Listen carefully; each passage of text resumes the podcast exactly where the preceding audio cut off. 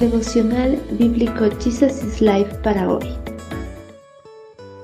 Bienvenidos para continuar en el estudio del libro de Segunda de Reyes, capítulo dos.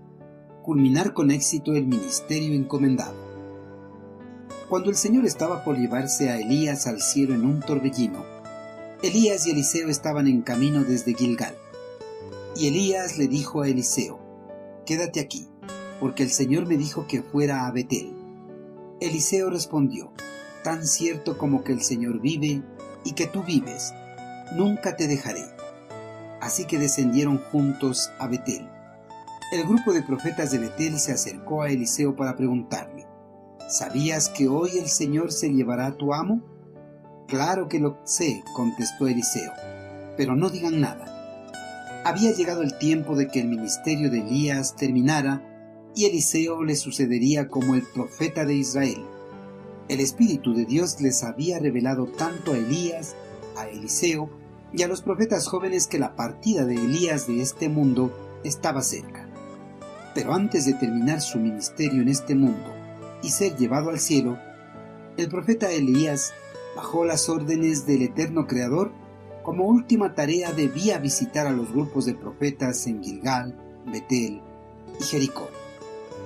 Cuando el profeta Elías se dirigía al primer lugar indicado por el Señor, dijo a Eliseo que no le podía acompañar en esta visita.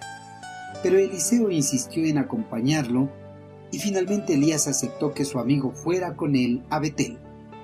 Eliseo no quería dejar solo a Elías, pues sabía que en cualquier momento su amigo sería llevado al cielo por el Señor. Eliseo quería permanecer cerca de su amigo hasta el último instante de su estadía en este mundo. Una vez que Eliseo estuvo en Betel, los hijos de los profetas le dijeron a Eliseo que ese día el Eterno Creador iba a quitar a Elías de su lado. Los hijos de los profetas se refiere a los hombres que formaban parte de una escuela profética, un conjunto de discípulos reunidos alrededor de uno de los inspirados profetas de Dios, para así seguir proporcionando un grupo permanente de mensajeros por medio de los cuales Dios le hablaba a su pueblo. Estas compañías de profetas estaban localizadas a lo largo de la nación y comenzó bajo el gobierno de Jeroboam.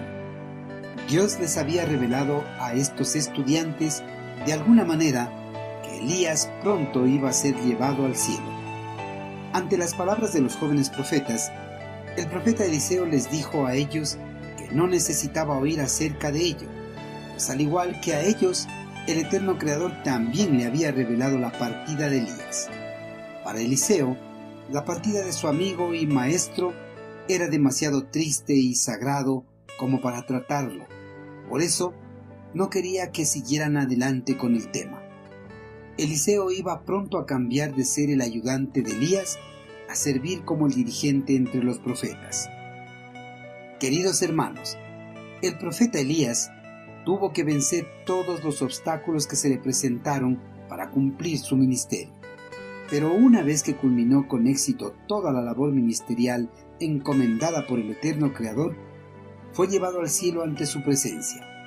Al igual, nuestro amado Señor Jesucristo, después de haber terminado su obra salvadora de pagar por todos los pecados, de destruir el poder de Satanás, y de romper los lazos de la muerte, ascendió al cielo en cuerpo a la presencia de nuestro Padre Celestial.